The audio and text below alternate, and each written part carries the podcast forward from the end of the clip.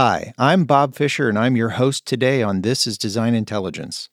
Dr. Vini Nathan currently serves as Auburn University's Provost and Senior Vice President for Academic Affairs. In 2011, she joined Auburn University as Dean and McWhorter Chair of the College of Architecture, Design, and Construction, and prior to that, she held teaching positions at Virginia Tech, the University of Michigan, Michigan State University, New York Institute of Technology, and Philadelphia University. On this edition of This is Design Intelligence, she talks about her unique professional path, how her design training helped equip her for academic leadership, and how building trust and goodwill early on kept her from losing the confidence of her faculty after one of the biggest mistakes of her career. Welcome to this edition of This is Design Intelligence conversations with leadership voices in the built environment Today on This is Design Intelligence, we want to welcome Vini Nathan, who is the Provost and Senior Vice President for Academic Affairs at Auburn University in Auburn, Alabama. Vini, welcome to This is Design Intelligence. Good afternoon, Bob. I'm delighted and honored to be here. Thank you for having me. Well, we are honored to have you, and it's nice to see you again. I think you and I have known each other for about a decade or so. Yes. Uh, yes. Mostly through the Design Futures Council and your involvement there um, through Auburn University. Uh, but in this discussion, I want to start by kind of going way back because you've had a, a very unique professional experience uh, that not all architects have had. Uh, and we want to talk about what that path looked like and what were all the steps on the way. So let's start out pretty early on. What inspired you originally to become an architect? This love for art and design started early in my life. I don't have a single incident or an influence that I can point to because I don't have family members who were in this field or in related fields. I was the first person in my family to pivot to a non STEM discipline and a non STEM profession. So I was considered a rebel in my house because I did not want to become a doctor. It, it's an innate interest that I've had, a passion that I've had. And uh, I was delighted as a teenager when I found out that it could actually be a profession. So that was my earliest introduction to design. I just enjoyed looking at spaces that were well designed and buildings that were well designed as well.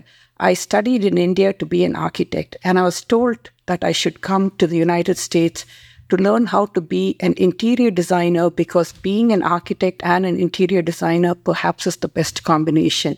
I came here anticipating to be here in this country for two years. I would work then for two years and go back to India to open my practice. That is not how my life unfolded.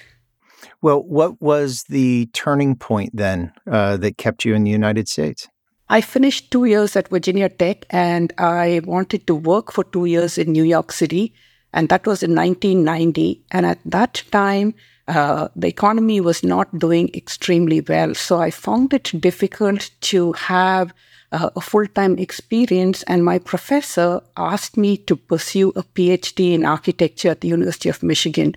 So I did that thinking I would do it for a year or so and then just practice would pick up and I would go back. But that did not happen. I loved the the life of an academic. I loved the uh, the domain of ideas, and I found that architecture was about ideas, design was about ideas, and any kind of doctoral study was also about ideas. So for me, that was a serendipitous find, and uh, that's how I got my footing in the academic world. Was there a period of time when you were both in practice and in academia? Yes, yes, I was. And I thought that that is something I would be able to sustain. Uh, conceptually, it made sense to me in my mind that they both work synergistically, but practically in my life, that did not unfold that way. So for me, uh, it became easier, and I just loved the, the, the land of academic activity. And so that's what I did. So, where did you go from Michigan? Uh, from Michigan, when I graduated from Michigan, I, my first uh, tenure track position was at Michigan State for a year. And what uh, what is it that you were teaching? What were your responsibilities like? Uh, I, I was I was teaching uh, senior design and uh, design contracts. So those were the two things I was teaching. I was teaching the capstone course for a whole year. I enjoyed being there, and uh, uh, I had a long distance marriage where my husband was in New York, and I thought I should join him. And so I left that teaching job and came to New York. And uh, uh, when I came there, I practiced and I taught, and that was a exciting time. We were young, we were energetic, and I could do both. And then it got a bit much to sustain both. So that also coincided with us moving to Philadelphia. Did you move to Philadelphia for an opportunity for you or for your husband? For both of us. It was it was more so for him, so it worked out for both of us. And then in Philadelphia, I became a full-time academic, and that was my first kind of step into academic administration, which was never something that was my intent. So there I was from somebody who wanted just to be an architect and interior designer. Then I became a faculty teaching architecture and interior design. And then I became an administrator who did a little bit of teaching. So it became these uh, unintentional pivots in my life that opened up certain pathways. I wish I could stand back right now and say, that it was all planned out, but it wasn't. The one thing I'd like to say that as a person, my personality is to embrace my fear. And every step of my journey, I've always had a little bit of fear. And I felt that it kept my adrenaline up. It made me hungry to learn more. And the kind of iterative processes and this kind of complexity that I learned as a designer and dealing with incomplete information for some folks, that may be paralyzing, but for me, that's been fairly exciting. I've made mistakes because of that, but I've also had some amazing, amazing, transformative life experiences, both personally and professionally, because of that attitude that I think got honed in design school. So, is it fair to say that you uh, your training as an architect helped you to design a career? Pardon the pun. Uh, Maybe, but I would say it was not a linear path. And I'd like to say it went through many iterations and it bounced off many different uh, versions of it. And each version was not perfect, but I've absolutely enjoyed it. Yes. It sounds very much like the design process. Mm-hmm. Yes, it does. Yes, it does. When you got to Philadelphia, what uh, what institution were you with, and what was your role? Yeah, uh, when I got to Philadelphia, I was at uh, Jefferson Thomas Jefferson University. I was the department chair of the interior design program for 10 years and then became the dean there for 4 years. So I was there for 14 years and from there from Philadelphia I came to Auburn in 2011 as the dean of the College of Architecture, Design and Construction. So, for those who are not uh, in academia who might be listening to this, tell us a bit about what a dean does, mm-hmm. because I can guarantee that most people don't realize the full scope of a dean's responsibilities. The dean's role, depending on the kind of institution that a person is a dean in, could be a little bit different. Having said that, my role as a dean in both my institutions was to do three things. The first one was uh, to do a lot of external facing activity, which was fundraising. It was also building connections with industry, uh, being visible in national and international arenas that are about thought leadership associated with the discipline. So Design Futures and DFC was right up my alley. It was something which was both my passion and my profession. So it was easy for me to do. And I wish I could continue to do that. So that was a big part of my job. The second piece was uh, understanding money understanding budgets, understanding academic budgets. It's got a certain degree of complexity. It's got a certain kind of uniqueness that is different from how uh, corporate America may work, and uh, so that's that's the second piece. The third piece of uh, being a dean is uh, personnel matters, which you find in any institution, regardless of what that is. The fourth part of that job, about 10% would be the symbolic and ceremonial. And then the last 10% is this all encompassing other that is everything that you wish you didn't have to do but you have to do so uh, and i think those are actually sometimes the most fertile areas for you know, ideation and brain activity because you're dealing with complexity, you're dealing with these wicked problems that are problems within problems, and you're constantly trying to improve stuff. So I think for most designers, that 10% is what keeps us up at night in a really lovely way. When you were in the architecture and design world, did you have the opportunity to lead others, or was your first opportunity when you went to uh, Philadelphia? I did uh, have a small team when I was in uh, design practice. Uh, it was very hierarchical, so it was a little bit easy and scary in, pr- in the profession because what I said the folks needed to listen to because the client was paying me the kind of intention or given me that kind of responsibility. So I had a limited leadership role in practice, but my leadership role actually honed and came into full being in uh, the academic realm. So, what was that transition like? I mean, you hadn't really had any training in leadership, right? No, no. And uh, I think academic leadership, particularly in the United States, is extremely unique and wonderful. I am nobody's boss. As an academic leader, you know, we are nobody's boss. We are, we believe in a relatively non hierarchical kind of leadership. Uh, it is by persuasion. Uh, we believe in shared governance. So we're very committee driven. Uh, something that I know needs to happen I cannot make it happen without going through extensively scripted processes. And so it's a it's a flat hierarchy. I have responsibility and leaders have responsibility and authority but we don't have that kind of uh, mandating kind of power. And in a way that's the check and balance between the faculty and the administration which makes us institutions perhaps the best in the world is that kind of shared governance that we have. Well, it sounds like it was either very inclusive or very frustrating. It was both, and I think it was more so the latter. but you, it just becomes second nature because you just accept it. We, it sets our expectations in very different ways, uh, and it's a certain personality. You still have to be authentic, but it's not for the faint-hearted. Academic leadership is not for the faint-hearted, and I think it's never a unilateral decision and it's got multiple stakeholders, most of whom are at odds with each other in terms of what their incentives and what their perspectives are. So, how did you develop the ability to influence others when you didn't have authority over them?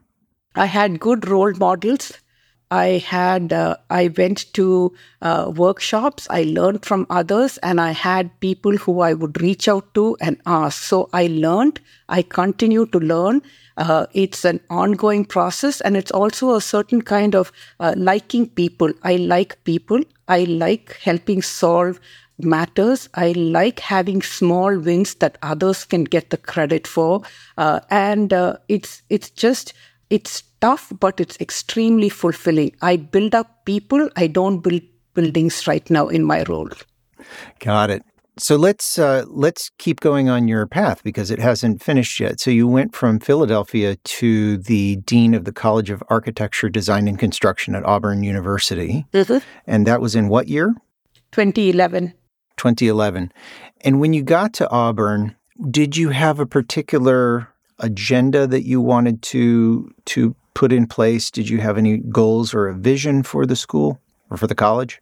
I, I did, and I was joining an extremely strong college. And if I may, uh, when I left Philadelphia, I was leaving a college uh, where the college, the university was more than 100 years old, but the College of Architecture and Design was only 18 years old. So in the 18 years, I had been there 14 years for that college's life. So that college was, in my mind, an, a teenager when I left. So when I came to this, this college at Auburn, this college was 107 years old when I joined, uh, just the college, not the university. So I thought I was joining a mature college, and I found that I was joining a teenager here as well. So I had to reset, I had to reset some of my own kind of assumptions, and I also had to do certain things alongside with the faculty where there's a lot of infrastructure building which I did not anticipate. And that infrastructure building,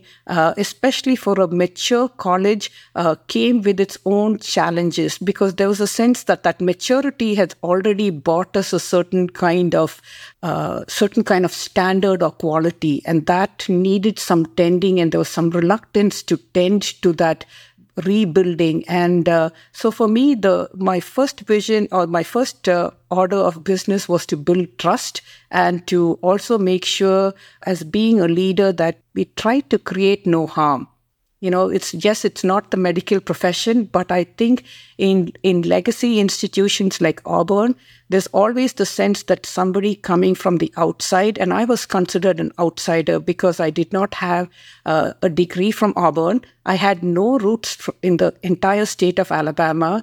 So uh, i was the first non-white female uh, dean in the history of Auburn University uh, and in this college. So I try to keep all these first on the side burner and try to be focused in terms of building trust uh, and also uh, try to say that I was there to take something that was solid and help make it better as part of a team. This was never about Vini Nathan. I never stood in the front lines. I always stood in the sidelines. And I think that it took some time. We had some small wins, and those small wins then became slightly bigger and better wins. My vision was to also make sure that this college had graduate programs and had a certain degree of scholarship associated with it. That has taken a good 10, 11 years to happen. And it has been a long, dedicated, and patient kind of journey with me and many others.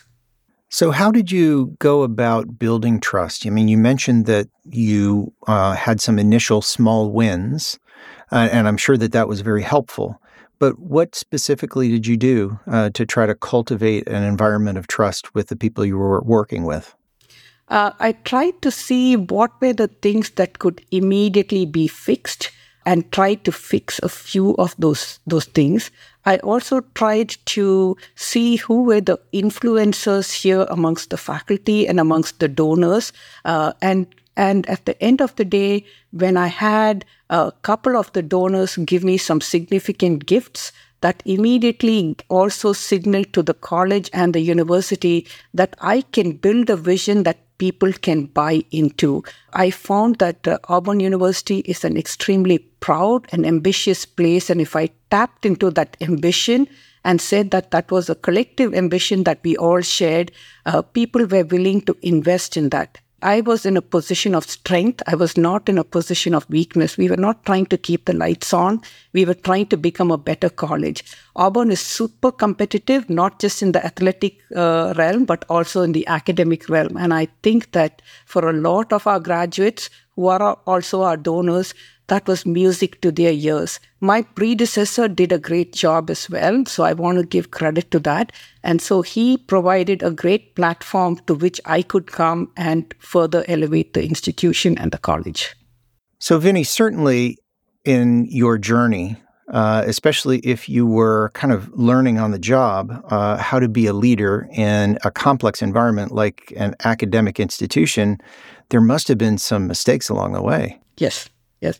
Uh, uh, and the irony is, I made my biggest mistake not paying attention to something that I preach all the time. I have always said, and as designers, we are always told that context matters. We pay attention to precedents, we look at what the context is.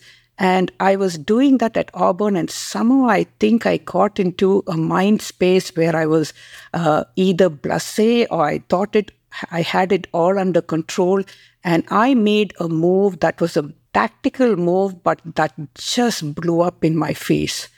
Uh, and uh, I think if it was somebody else, it could have done them under and they would have lost the confidence of their faculty and they would have lost that role. Uh, in my case, I just think I was a little bit fortunate because I had some goodwill. If I didn't have that goodwill, it happened in my the third year of my deanship. If it happened in the first or second year of my deanship, you and I will not be having this conversation right now. But because it was the third year, I had some points in the bank. And so that kind of helped me. And then I had uh, the leadership at Auburn. They had the choice of whether to just not support me because it was not politically uh, appropriate, or they could support me, and they chose to support me. And for that, I am incredibly grateful. I'm incredibly grateful. It was not a popular thing for the leadership to support me, and they did. And I'm so glad that at the end of the day, what I did worked out for the better of Auburn, but it was not stylistically, it was not a good move. I still cannot understand why I did it. Are you at liberty to tell us what it is? Uh, yeah, I just changed the budget model. I, I changed how people get funds because I thought that there's a different logic, and that just blew up in my face. And I learned that there are certain limits to how much an institution and a unit can be stressed. You know, sometimes it's like somebody is pulling small pieces of the band aid, and then you think there's no need to continue at that same pulling. Let's rip it off. So I was pulling it over two years, and then at the end of the two years, I thought, let me just rip it off. And I read that wrong. I should have just continued pulling it for another year or another two years more. I think I just felt I got impatient again. It is all on me. It is just uh, it is my personality, and I take I take full responsibility for it. And I think after that, it just made me super small c conservative in some of the things I wanted to do, and it took me some time to shake out of that and become again uh, both uh, making these calculated risks. It took me some time to get that confidence back again. Was it a question of not having invested the time to build up consensus around what you wanted to do? I mean, you're you were making a decision around something that's really fundamentally important to people, the resources that they need in order to to do their work. And I can imagine that people had a lot of strong feelings around it. If you had that to do again, is it that you would have spent some more time with people to kind of get them on board or what would that situation have looked like? I misread the room. I misread the room. There was one or two people that I should have paid attention to and brought into the fold and socialized the idea. And I there's a small part of my brain that was telling me that, and I just ignored it, thinking that it didn't matter. And that was what did me under. So, in a flat hierarchy, you always have to pay attention to informal influencers, mm-hmm. or were the people you're talking about informal influencers who had the ability to rally people to their side or another? Yeah. Well, good lesson learned. Mm-hmm. So, the next step that you took in your career, the most recent one, is a seems like a bit of a departure from all the steps you've taken before. The thread, the common thread, in all of the uh, things that you've done professionally before is that they have some direct relationship to architecture and design. But now you're the provost and the SVP for academic affairs for the university. So tell us a little bit about, first of all, what that role does and how it came about for you. The provost and SVP for academic affairs, when the word uh, provost is an unusual term, it's not a well understood position or a title. The provost position is the operational or the chief operational officer for the academic side of Auburn University. That's a title that's used in most institutions in the United States, but does not have a comparable equivalent title outside of the US. Uh, it seems to be very, very unique to US institutions. And the senior vice president for academic affairs has been around for a long time. And so that used to be called, you know, dean of academic affairs or vice president for academic affairs. And then there used to be a dean of faculty long time ago. So the dean of faculty has now become the provost and SVP for academic affairs. So at Auburn uh, and at most R1 institutions, we are a research one institution. We are one of the top 100 institutions in the US. So when I keep us in that category, uh, that ends up being the number two position in most institutions, and it is at Auburn. Uh, and for me, it was an unusual step because typically folks who are leading colleges of architecture, design, and construction do not uh, have the interest or the aptitude uh, to seek this role. And oftentimes the competition is not discipline based, it's based on the size of colleges that people would have led. So you find folks from engineering, or if there's a medical school, or the law school, or the business school, tends to be the folks who uh, seek this role. So for me, even seeking this role was a little bit unusual. When I look nationally at institutions that have provosts who come from the design fields, there are not many of us. I can count on the fingers of one hand. Uh, I think that at my alma mater, the president many years ago was from the design field. And at the same time, there's somebody at Clemson as well who was also from the design field. And for a long time, many of us looked at the two of them and celebrated that they were from the design fields. And right now, after the two of them have retired, I'm not seeing, you know, outside of specialized design schools, the big R1s, I'm yet to see a president who is from the design fields. But I really feel it's a missed opportunity because the design education just prepares us so naturally for this kind of role. How so? I, I just think that uh, a design education is a fully rounded, comprehensive, almost a renaissance education. Uh, I think Jim Barker, the former president at uh, Clemson, was the person who said that everything from plumbing to poetry he learned through an architecture education. And I think that these positions like provost expect us to know just enough, not little, just enough about lots of things. And I think designers are by nature and architects are by nature, we are curious people. We like to see what is there. We like to learn new things. For us, nothing is fully solved because we're not in a Cartesian field of 2 plus 2 being 4 and we've solved it and we put it aside. We're constantly looking for improvement. We deal with multiple stakeholders when we are dealing with design problems. And I think all of that is well suited to being in a role like a provost and even a president. Uh, these are complex problems, these are wicked problems, these are problems based on incomplete information, and uh, uh, it's creative problem solving at its best. Well, it sounds like your architecture and design education has suited you well for your current role. So I want to zoom out for a minute and talk about the relationship between the academy and the professions in architecture and design. What do you think that they have to teach one another? I think when I look at the academic side of architecture and design, we act like folks who go into design fields to students who go into majors that are tied to architecture and design. Uh, once they graduate, they can be architects and they can be designers. I think we have to expand that lens to say that they can be leaders, they can hold political office, uh, they can be leaders at universities. I think law schools are really good about doing that. Business schools are good about doing that as well. I think design schools need to have a slightly broader lens, saying that an architecture degree or a design degree is a broad based Renaissance degree that allows you to be an architect if you so choose, but it allows you to go to law school if you want. It allows you to become, go to medical school if you want. It allows you to seek public policy offices if you want. So I would like that to kind of change a little bit. It allows you to be a fantastic architect if, if, if that's your passion, but that broadening of that lens, I think, is needed a few years ago, I think the prime minister or the president of Greece was an architect.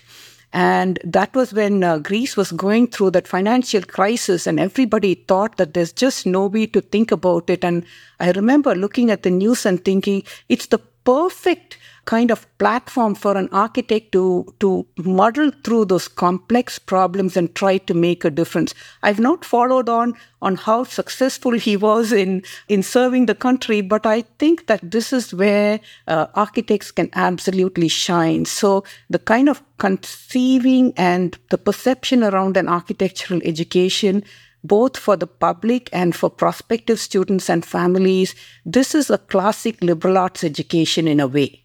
it's a liberal arts education and it's a professional education. So it's the best of both worlds. Uh, we know how to speak because of the crits. We know how to write. We know how to diagram. We know how to present graphically. Uh, so I think there's so much that just comes through that kind of education. So, what are some other things that, let's say, the profession could learn from academia?